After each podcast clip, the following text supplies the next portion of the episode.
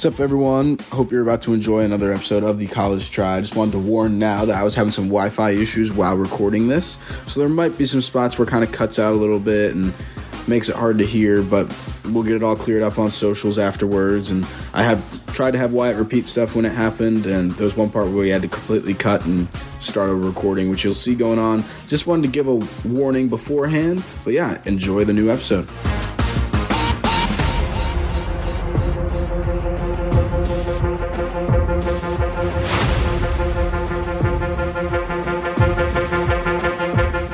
Welcome back to yet another episode of the College Try. I'm Matt Lasser back here with Wyatt. Uh, today, we're kind of just going over what the few bowl games we have this weekend on mainly Saturday. Obviously, the big ones are Florida, Oregon State, and Cincinnati, Louisville. So we'll save those for last and go over all the boring ones uh, before that. Before we get into anything, just wanted to bring up Mike Leach. Obviously, really sad that he passed away. Um, personally, I loved his interviews. They were the most fun thing to watch in college football outside of the games itself. And obviously, he made the air raid offense, which changed the game, which is funny because if you look, I saw some weird stat that said to be eligible for the College Football Hall of Fame, you need 60%, uh, a 60% win percentage. And he's at like 59 point something or 56, something like that. Uh, I'm hopefully they bypass that and let him in at one point. But what do you got to say, Wyatt? Yeah, super sad news. And again, you hit you nailed it with his um, post game interviews. He was just a really funny character. Um, pretty good coach. You know, he did bounce around a couple different teams, um, so he's never at that one school for for quite a while. But he did work up the ranks, and um, I think he's a really respectable coach. And yeah, it's really tough losing him at a, at a relatively young age. And my thoughts and prayers to his family as well as the uh, Mississippi State community. With that being said, uh, Mississippi State did promote their defensive coordinator, which is a good hire, keeping it within. And they are going to still play in the bowl game, which means there's no betting against Mississippi State on that bowl game. Um, so let's just hop right into it. The games. Uh, I'll start off with UNT and Boise State, just because it's the Frisco Bowl. It's in my hometown. I've actually was a student reporter on it like five years ago, so I got to see it from the sidelines for the second one. I want to say it was Ohio won it, and it was their coach's last ever game. I, I forget his name and everything, but uh, UNT uh, versus Boise State. I don't know much about North Texas. I know they just fired their coach, and they even though they made it all the way to the uh, conference championship game, I don't see any reason why this wouldn't be a big Boise blowout. But 10 and a half does seem like a lot. Yeah, this uh, North Texas team, pretty solid offense. They put up a lot of points, but their defense is very, very bad. It's the reason they're only seven and six with a high powered offense like that because majority of the games their defense is giving up you know more than 40 points so um I, I think Boise does win this one. I, I, get worried again at that 10 and a half point spread. It's just it's a, it's too large in my opinion. Boise could easily win this by 20 points, but I do like the under in this game. Um, Boise has a really solid defense that I think will slow down North Texas. And although North Texas has a terrible um, defense, Boise State's offense is nothing special. They're not going to score a bunch of points. So I could see Boise winning this one like, I don't know, 30 to 14 or something like that. Um, the over-under's at 59 and a half. So I think the under would be a pretty safe play. Obviously, it's not super exciting about the under, but um, I think that'll be the smarter play as opposed to uh, trying to take a spread in this one. Yeah, I agree. It's just too many points and kind of uh, everywhere, I guess. Uh, after that, I got a holy war of sorts with SMU versus BYU. Um, I like SMU just because I like their quarterback. I believe he's playing, right? Mordecai? I don't yep. think he's Johnson. Yep. Yeah, uh, he is playing. So I'll take SMU in that one. Again, I don't know much about either of these teams. Either they're all under the wire, and you re- really watch them maybe once a year, and then the, the bowl game's the only game on, so that you're, of course you're watching it. But that means we have to bet it, and I will take SMU minus four and a half because BYU started off good. They had a good start to the season. They've kind of fallen off since. Good team, but now they're looking just to get into the Big Twelve after this game. Yeah, BYU's had a tough season. They're seven five on the year. They started, I believe, ranked in the in the twenties. Um, unfortunately, did not have a really good season. SMU, on the other hand, also had its um, struggles, but did kind of finish on a high note. Um, they are in a tougher conference, I believe, than BYU. But um, the biggest thing in this game is it's going to be extremely fun to watch because both these teams are scoring over 32 points a game, and defensively they're allowing over 30 points a game. So it's going to be a high scoring game. The over under set at 64. Um, I have my in my notes here that I have to take this game. I couldn't live with myself if I took the under in this one. Um, SMU did set the the record for college football points in a regular or in a regular time game earlier this year. Um, I believe they I forget who they played. I think it was Houston. Um, it was 77 to 62, I think, in a reg without OT. So the highest score ever. This SMU team just throws the ball deep. Defensively, they're terrible. BYU is a really pass heavy offense. And defensively, they're nothing to, to talk about. So I do like the over in this. It's just too much offense. And um, I think it's going to be, it could be a 40 to 43 type of game where we could see, in my opinion, 80 plus points scored.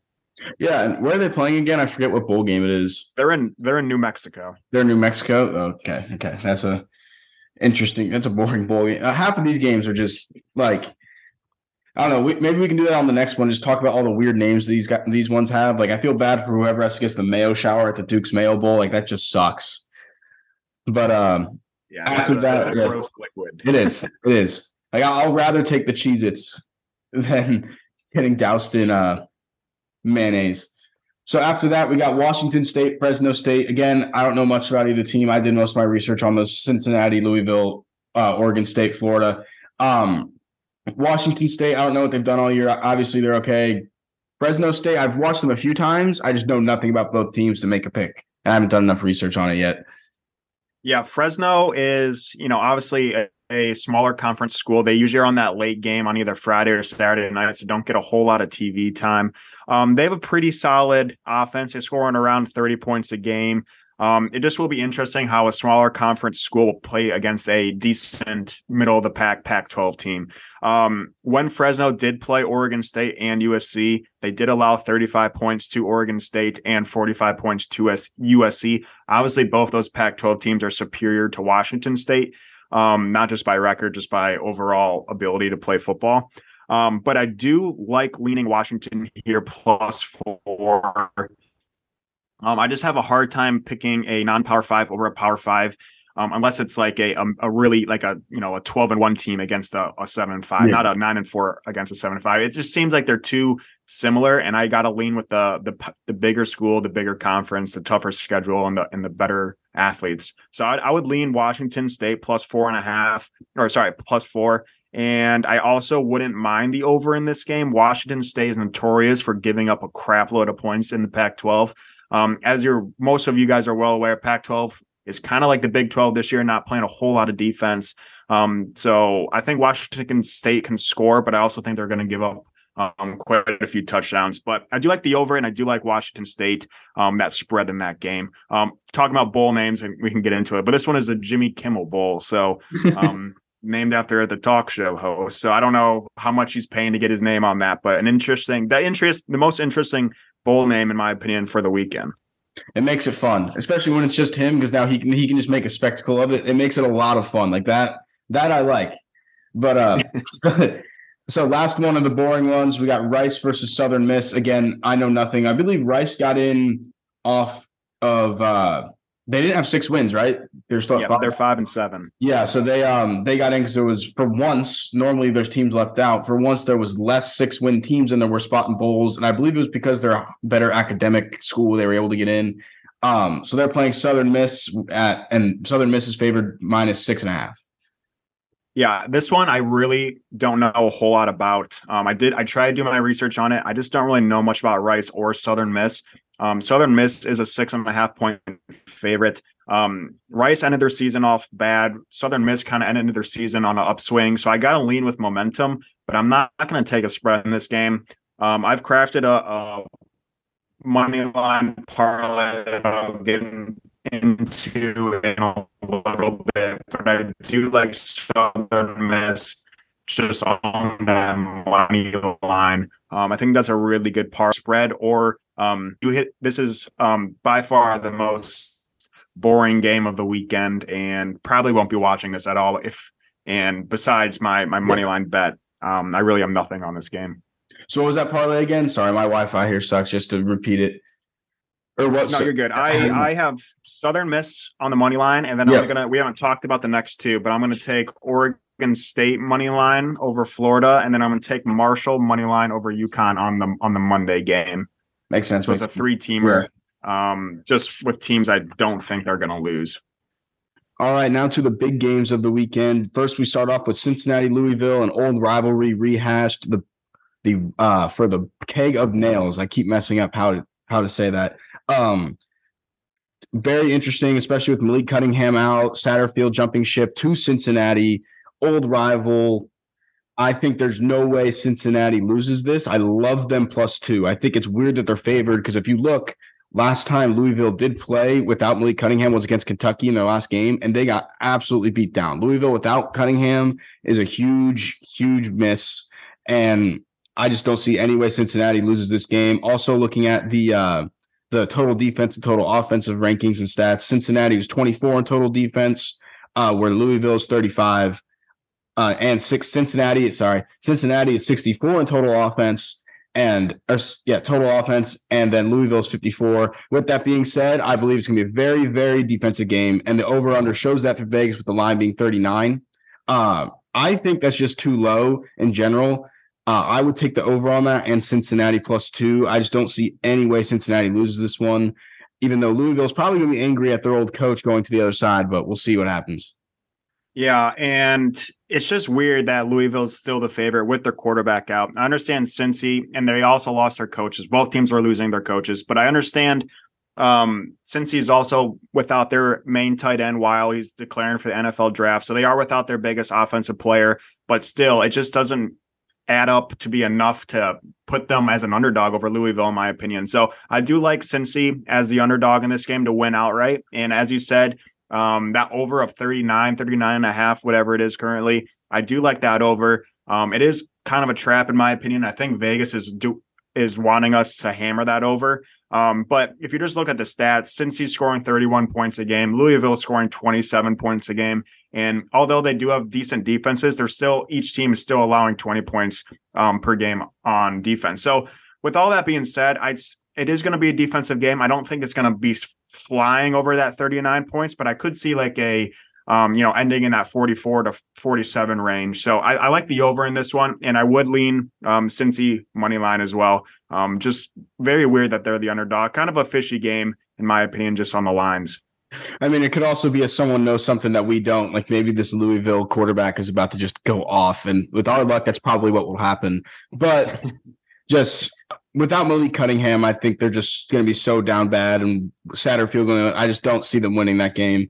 Um, but now to the other big game, Oregon State and Florida. This is setting up to be a beatdown in Vegas itself.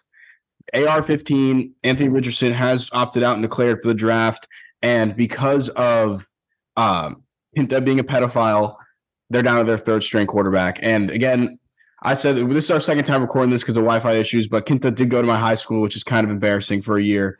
But and I also hate Florida, so I'm going to be so happy to watch them get their the shit beat out of them in this game. I mean, again, other stats I wrote down: Florida is 103rd in total defense.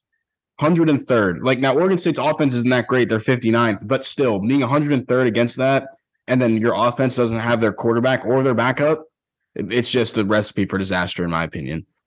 Yeah, and this is so I had Oregon State on my money line um, in that parlay. I just don't like the minus 10. I still I think they could probably win as you said it could be easily a blowout, but as soon as we get up to double digits on the um, spread, I get I get kind of freaked out. So I do like Oregon State to win him outright. Obviously the odds for that aren't great, which is why I'm parlaying it. But to back on um, or to rip on Florida as well, Richardson, pretty solid quarterback, is going to the draft.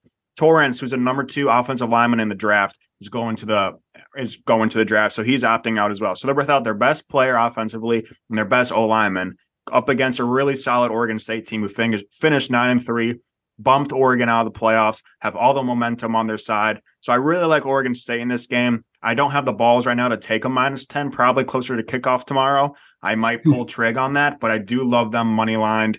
Um, I just can't see them losing to a really desperate Florida team right now. So I, I like Oregon State and I like them to to win. Yeah, and even just going on like Florida's future, at least that quarterback just looks awful. I mean, they got they just did get one five star commit or four star commit at QB, but their other one before um was it he said the N word on a video and got a scholarship pulled. So so many bad things happen at quarterback for Florida right now. It's going to be interesting to see future wise how that goes. Um, to transition on to that with um, Anthony Richardson. we're going to go over a few of the opt outs that have happened. Obviously, we've talked about Lee Cunningham. Uh, Anthony Richardson was an interesting one to me. I honestly didn't think he was going to go. I felt like he had a decent year, but he was probably the most streaky quarterback in college this year. And it just seems like he could have really benefited from that extra year of film, that extra year of experience, and been able to not blow everyone out next year, but just have that much better of a season. Because this was his first full season under center with no competition or anything with Emory Jones. So I think he really could have benefited staying a year, and I'm surprised he didn't.